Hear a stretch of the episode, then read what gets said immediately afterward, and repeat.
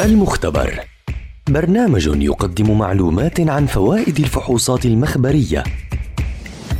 من تقديم الدكتور محمد عسعيس دكتوراه في المختبرات الطبية وأمراض الدم. المختبر برنامج يومي عبر أثير أجيال. أهلا وسهلا بمستمعي ومستمعات أجيال عبر منصاتها المختلفة. فحص السائل الشوكي. السائل الشوكي هو السائل المحيط بالدماغ والحبل الشوكي حيث يرشح من بلازما الدم ويقوم بوظائف هامة منها توفير الحماية للدماغ والحبل الشوكي بالإضافة للمحافظة على الحرارة وتناقل الغذاء والفضلات. يوجد ما يقارب ال 120 مل من السائل الشوكي في جسم الإنسان البالغ ويتكون هذا السائل بالدرجة الأولى من الماء ومن العديد من المواد أهمها البروتينات والسكر.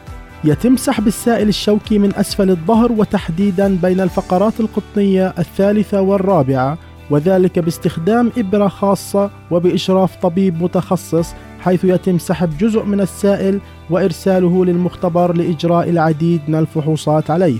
يتم إجراء الفحوصات على السائل الشوكي لنفي وجود الالتهابات وتحديدا التهابات السحايا سواء كان البكتيري أو الفيروسي أو الفطري وبعض السرطانات وغيرها من الأمراض.